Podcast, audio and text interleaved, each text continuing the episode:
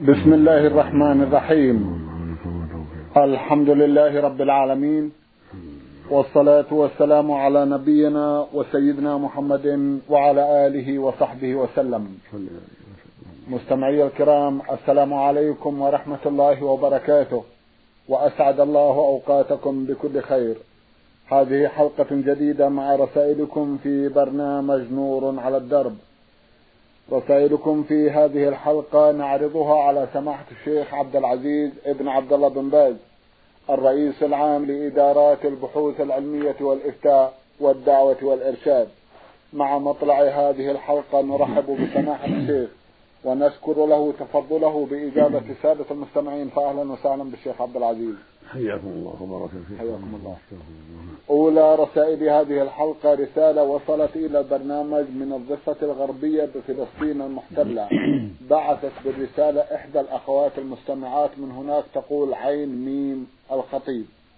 أختنا لها جمع من الأسئلة في أحدها تقول ذكر سيد سابق أن المداومة في صلاة المغرب على قصار المفصل دائما فعل مروان بن الحكم وهو خلاف السنة بالعكس من النووي بالعكس من النووي الذي ذكر أن ذلك هو السنة فما هو الصحيح.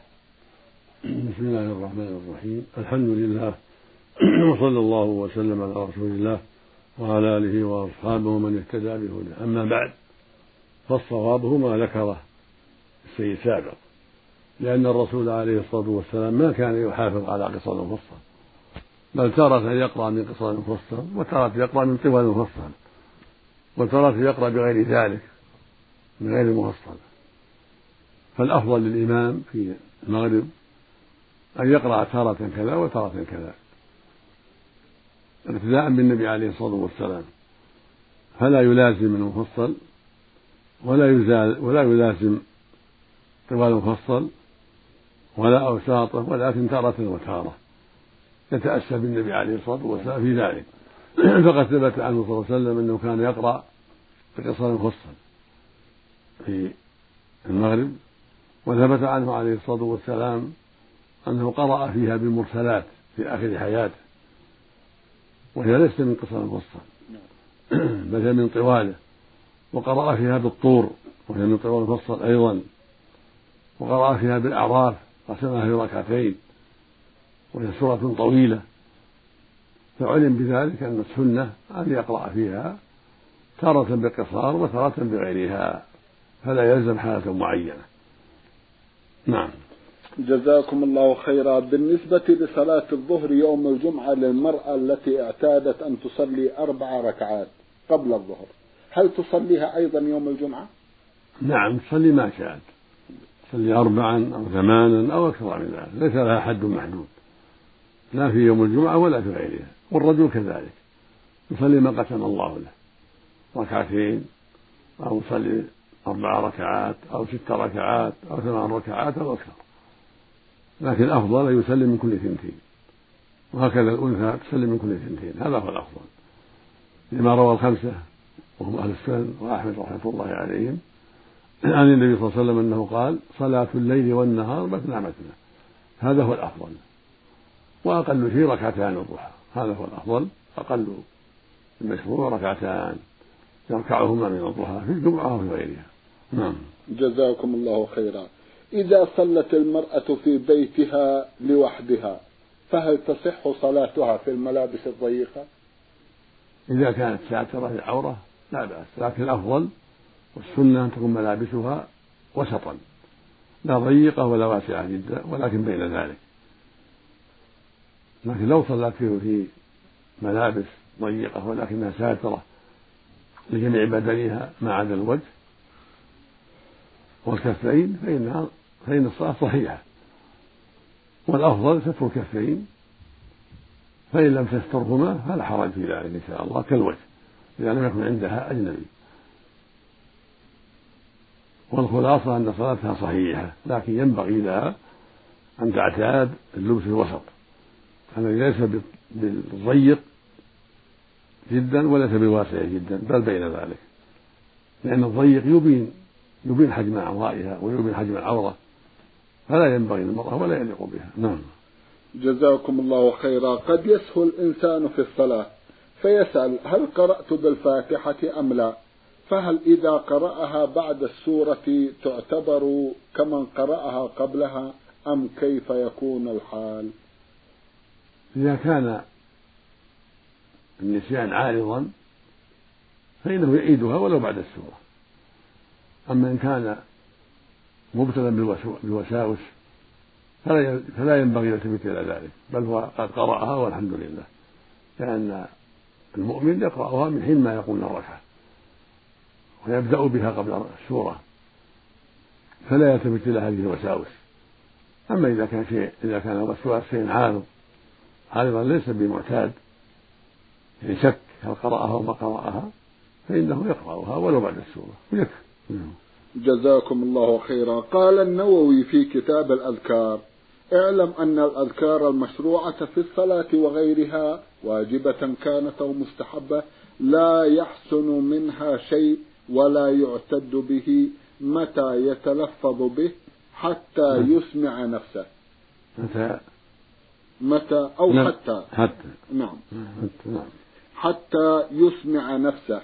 إذا كان صحيح السمع لا عارض له انتهى. نعم نعم. نعم. مثل ما قال لابد من لفظ يسمع نفسه إذا كان صحيح السمع. أما قراءته بمجرد حركة اللسان من دون إسماعه نفسه فلا تعتبر لأنها ليست قراءة وإنما هي حركة اللسان فقط. لكن لا بد من قراءة تسمع يسمعها صاحب السمع. حتى تكون قراءة تعتبر قراءة سواء كانت قراءة الفاتحة أو قراءة السور أو التسبيح في الركوع والسجود أو الدعاء في بين السجدتين أو في آخر الصلاة. نعم. جزاكم الله خيرا. في الحديث الوارد عن ابن عمر رضي الله عنهما قال قال رسول الله صلى الله عليه وسلم من جر ثوبه خيلا لم ينظر الله إليه يوم القيامة.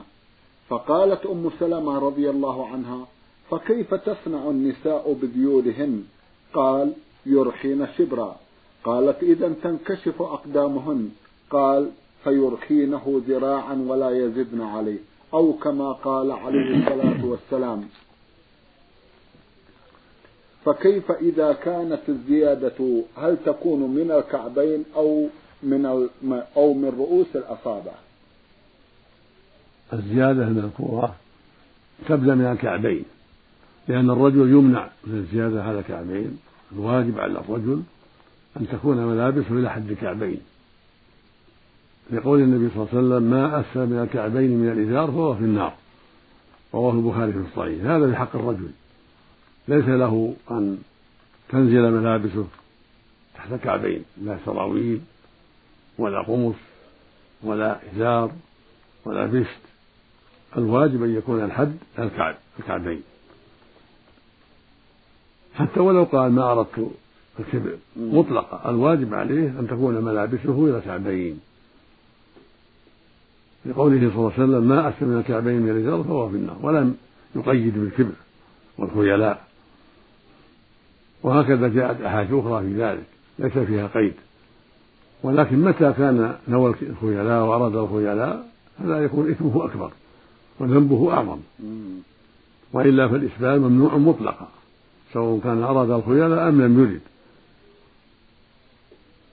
ولا شك أنه وسيلة إلى الخيلاء فإن إرخاءها تحت الكعبين إسراف ووسيلة إلى الخيلاء ووسيلة إلى تنجيسها وتوسيخها بالأوساخ فالواجب رفعها وأن تكون إلى حد الكعبين.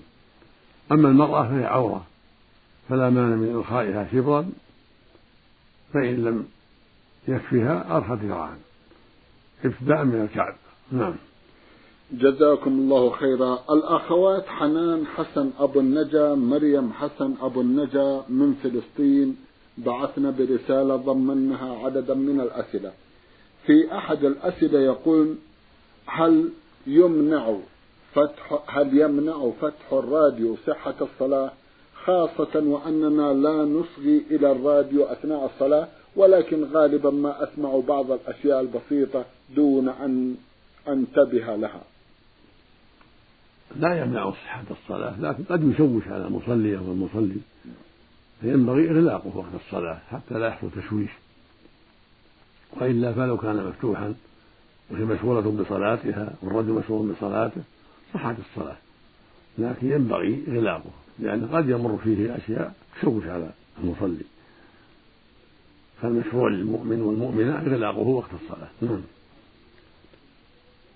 قد يغتابني بعض الناس فأغتابهم علما بأن الذي يغتابونني فيه غير صحيح بل إنه شيء مفترى فأقوم بصرف الكذب عني والإفتراء ولا أزيد على ذلك مع أن قلبي يكون كارها وكثيرا ما أبكي على ما فعلت كيف توجهونني؟ إذا اغتابك أحد فلا تغتابيه لأن الله حرم الغيبة. ولكن تبين للناس إذا بلغك ذلك تبين للناقل أن هذا خطأ وأن هذا اللي قاله عنك خطأ إذا كان خطأ. إذا كان صا... إذا كان منقول عنك خطأ بيني أنه خطأ. وأما اغتياب الناس فلا. ولو ظلموك وتغتابوا فكوني خيرا منهم. لا تجزي بالسيئة السيئة. ولكن اجزي بالسيئة الحسنة. فادعي لهم بالهداية. ولا مانع من أن تعاتبي المغتاب حتى يدعى الغيبة تبينين له أنك لا ترضين بذلك لا منع من هذا. وإذا بلغك إنسان أنه قال فيك كذا وكذا وأنك مثلا كسلانة في الصلاة أو أنك تفعلين كذا وكذا من الأشياء المكروهات وهو كاذب تقول هذا كذب وليس بصحيح. تدفعي عن نفسك السوء. وإذا كنت تفعلين ما قيل عنك فتوبي إلى الله واستغفري الله واعتبري هذه الغيبة منفعة لك وإعانة لك على الخير. وادع الله للمغتاب بأن يهده الله ويرده إلى رشده حتى يسلم من الغيبة وحتى لا يعتادها. ولكن لا تغتابه أنت سواء كان المغتاب رجلا أو امرأة. نعم. جزاكم الله خيرا. ما مدى التوفيق بين الآية الكريمة وبين قول الرسول صلى الله عليه وسلم بأن الله يغفر جميع الذنوب إلا الغيبة فلا يغفرها لنا إلا بأن نستسمح الشخص المغتاب. أما الآية فهي قوله تعالى إن الله لا يغفر أن يشرك به ويغفر ما دون ذلك لمن يشاء. الآية عامة والحديث إذا الغيبة ليس بصحيح. لا أصل له. والآية عامة تعم جميع الذنوب كلها تحت المشيئة. الغيبة والقتل جميع الذنوب حتى القتل في أعظم من الغيبة تحت المشيئة. لكن حق المخلوق لا يضيع. الله جل وعلا يعوضه عن حقه إذا تاب توبة صادقة. يعوض المغتاب عن حقه. الذي أغتابه غيره. فالحاصل أن الذنوب كلها تحت تحت المشيئة سواء كانت الذنوب تعلق بحق الله أو كانت تتعلق بحق المخلوق كالغيبة والقتل والنميمة ونحو ذلك.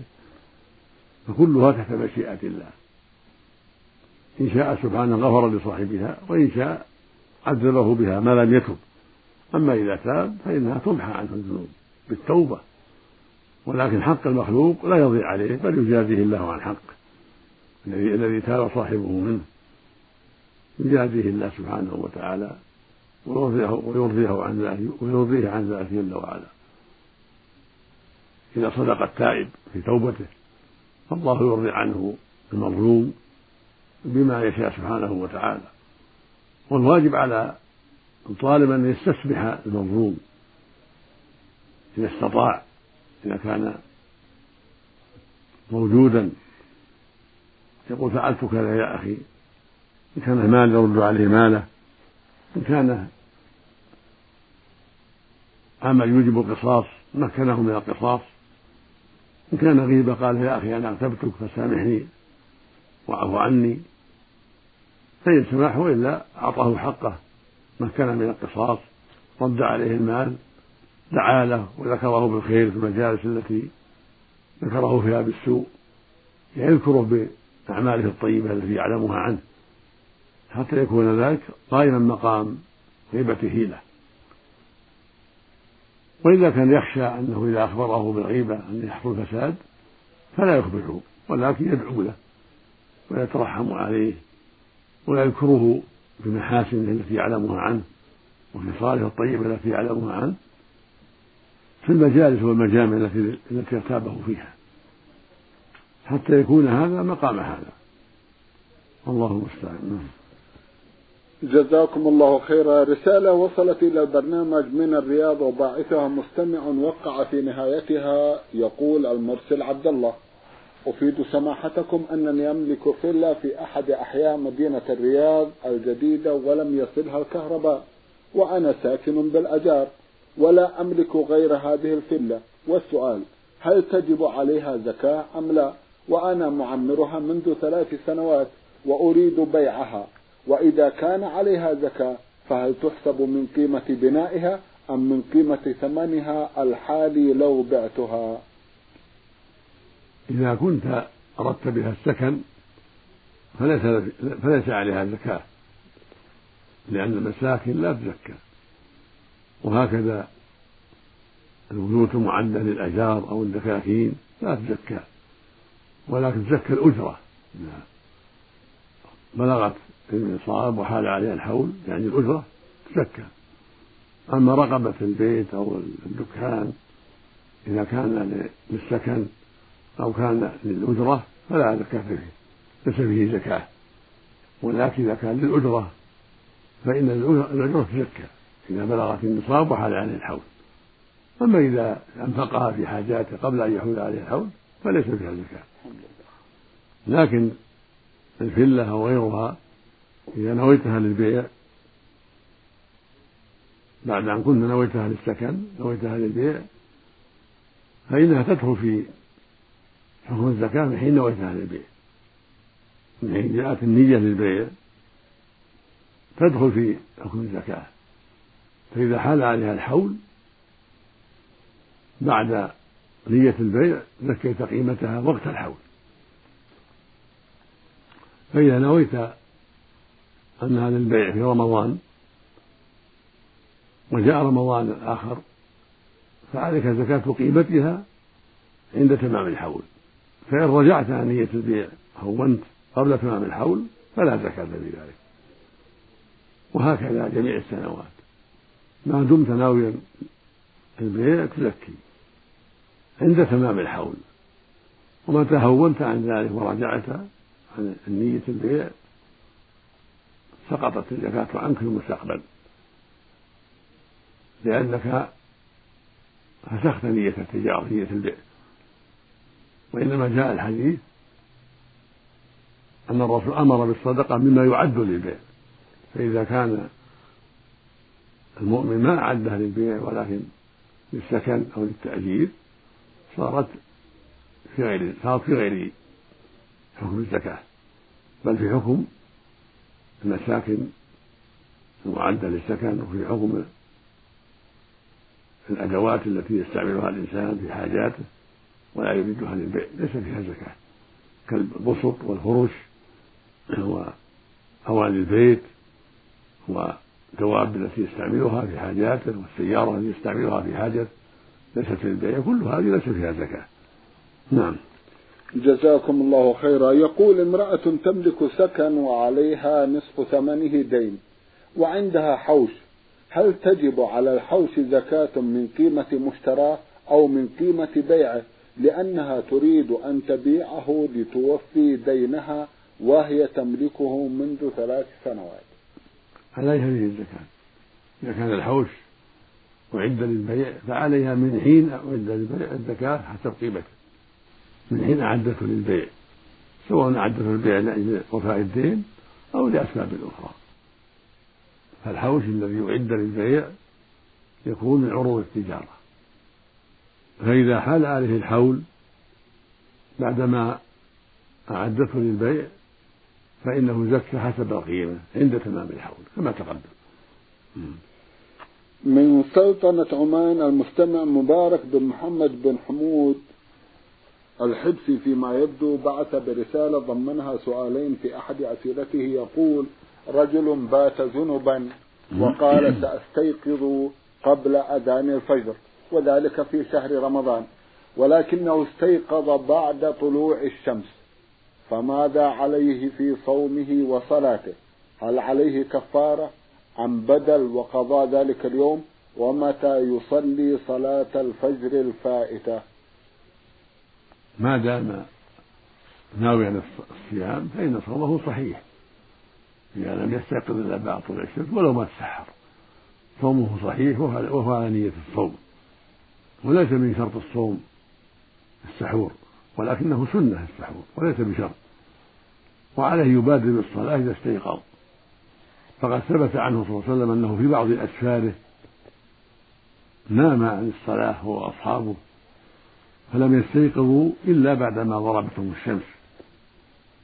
فقام صلى الله عليه وسلم وأصحابه وتوضأوا وتحولوا عن مكانهم بعض الشيء وصلى بهم في الحال عليه الصلاة والسلام. كما كان يصلي في وقتها. يصلي بهم ويقرأ ويجهر ويؤذن ويقيم ويصلي الراتبة مثل ما كانت تصلى في وقتها سواء بسواء والصوم صحيح وليس عليه كفارة. لأن هذا ليس باختياره. الله أخذ بنفسه حتى ردها عليه سبحانه وتعالى. نعم. جزاكم الله خيرا. ماذا يجب على رجل احتلم في نهار رمضان؟ نرجو الإجابة ولكم الأجر والثواب. ليس بالاحتلام شيء. إذا احتلم الرجل في رمضان أو المرأة وهو صائم فلا شيء عليه. لأن ليس باختيار. إذا احتلم أنه جامع وراء المني وهكذا المرأة فالصوم صحيح. لا يكلف الله نفسا إلا وسعها. ليس في أوقات السلام من ذلك. وهذا محل إجماع بين أهل العلم. ليس فيه شيء والحمد لله. هكذا لو فكر فأنزل صومه صحيح. لأن ليس باختياره. نعم. جزاكم الله خيرا. سوداني مقيم بالعراق هو دال حا جيم ألف. بعث برسالة ضمنها سؤالين في سؤاله الأول. يقول تقدمت إلى فتاة أريد أن أتزوجها ولكن والد الفتاة رجل لا يصلي والأخطر من ذلك أنه رجل مدمن على شرب الخمر ولذلك فإن الفتاة التي تقدمت إليها لا تصلي. أي بنت هذا الرجل المدمن على الخمر هل يجوز أن أتزوج بها أم لا؟ ليس لك أن تتزوج بها. حتى تصلي. لأن ترك الصلاة كفر. كما قال النبي صلى الله عليه وسلم العهد الذي بيننا وبينهم الصلاة فمن تركها فقد كفر. وقال عليه الصلاة والسلام بين الرجل وبين الكفر والشرك ترك الصلاة. والمقصود أن الصلاة عمود الإسلام. وهي الركن الثاني من أركان الإسلام الخمسة. وهي أعظم الأركان بعد الشهادتين. فمن تركها جاحدا لها كفر بإجماع المسلمين. ومن تركها تهاونا وتكاسلا كفر في أصح قول العلماء. سواء كان رجل أو امرأة. فلا ينبغي لك ولا يجوز لك أن تنكحها وهي بهذه الحال وأنت مسلم. تصلي وتصوم وتخاف الله ليس لك أن تزوجها. حتى تتوب إلى الله وحتى تستقيم على الصلاة. وهكذا المرأة ليس لها أن تزوج الرجل الذي لا يصلي. إذا علمت أنه لا يصلي فإنها لا يحل لها أن تقبله ولا أن ترضى بالعقد عليه. وإذا ترك الصلاة وجب عليها الامتناع منه حتى يتوب إلى الله. فإذا تاب إلى الله وهي في العدة فهو زوجها. أو بعد العدة ولم تفسخ منه فهي زوجته. على الصحيح. لكن بعد العدة لها أن تطالب بالفسخ منه وتأخذ حقها حتى تزوج من شاءت لأن الكفر ردة عن الإسلام لأن ترك الصلاة ردة عن الإسلام في أصح قول العلماء. ولو لم يجحد وجوبها. وذهب جملة من أهل العلم إلى أنه إذا لم يجحد وجوبها لم يكن كافرا كفرا أكبر بل يكون كفره كفرا أصغر. ولكن هذا القول مرجوح والصواب أنه كفر أكبر. لأنها عمود الإسلام وقد أطلق النبي كفر صحيح كفر تاركها عليه الصلاة والسلام. فقال بين الرجل وبين الكفر والشرك ترك الصلاة. والكفر معرف بأل والشرك معرف بأل يرجع الكفر الأكبر. وقال أيضا عليه الصلاة والسلام العهد الذي بيننا وبينهم الصلاة فمن تركها فقد كفر. وقال في الأئمة الذين لا يصلون لما سئل عليه الصلاة والسلام عن الأمراء الذين لا يصلون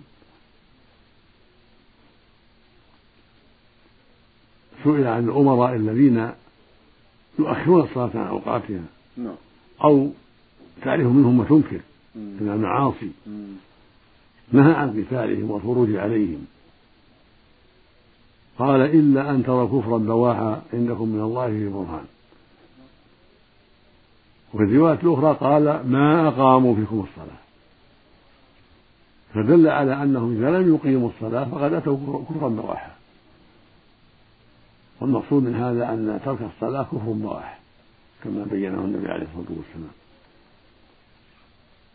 فالواجب على المسلمين الحذر من هذا التهاون والحرص على محافظة على الصلاة. في أوقاتها والرجل يحرص على أدائها في الجماعة في مساجد الله والمرأة تصليها في بيتها ولا يجوز أبدا التأسي بمن تركها أو الاقتداء به بل يجب الحذر من ذلك. فهي عمود الإسلام من حفظها حفظ دينه ومن ضيعها فهو لما سواها أضيع. وكان عمر بن الخطاب رضي الله عنه يكتب إلى عماله ويقول إن أهم أمركم عند الصلاة. فمن حفظها فقد حفظ دينه ومن ضيعها فهو لما سواها أضيع وذكر النبي صلى الله عليه وسلم الصلاة يوم بين أصحابه فقال من حافظ عليها كانت له نورا وبرهانا ونجاة يوم القيامة. ومن لم يحافظ عليها لم يكن له نور ولا برهان ولا نجاة. وحشر يوم القيامة مع فرعون وهامان وقارون وأبي بن خلف. وهؤلاء الكفرة شغلتهم دنياهم عن عن طاعة الله وعبادته. فمن ترك الصلاة فقد شابه هؤلاء فيحشر معهم نعوذ بالله. فإن كان تركها من أجل الرياسة شابه فرعون فيحشر معه يوم القيامة. وإن كانت تركها من أجل الوزارة شابه هامان وزير فرعون فيحشر معه يوم القيامة. إلى النار نسأل الله العافية. أما إن كان تركها من أجل المال والشهوات فإنه يشبه قارون الذي شغله ماله. وشهواته عن اتباع الحق حتى خسف الله به وبداره الأرض نعوذ بالله من ذلك. أما إن كان شغلها من أجل التجارة والبيع والشراء تركها. فإنه أما إن كان إذا كان تركها لأجل البيع والشراء والأموال تصريف التجارة فإنه شبيها بأبي بن خلف. تاجر أهل مكة فإنه شغله البيع والشراء والتجارة عن طاعة الله ورسوله. وعن اتباع النبي محمد عليه الصلاة والسلام. فيكون من ترك الصلاة تشاغلا بالتجارة شبيها بهذا نسأل الله العافية. فيحشر معه يوم القيامة نعوذ بالله من ذلك. فالواجب الحذر. ومن المصائب العظيمة كثرة من يتركها الآن ويتساهل بها إما بكلية وإما في المساجد. وهذا بلاء عظيم وشر كبير ومنكر عظيم. فالواجب الحذر من ذلك. والواجب التواصي بفعلها والاستقامة عليها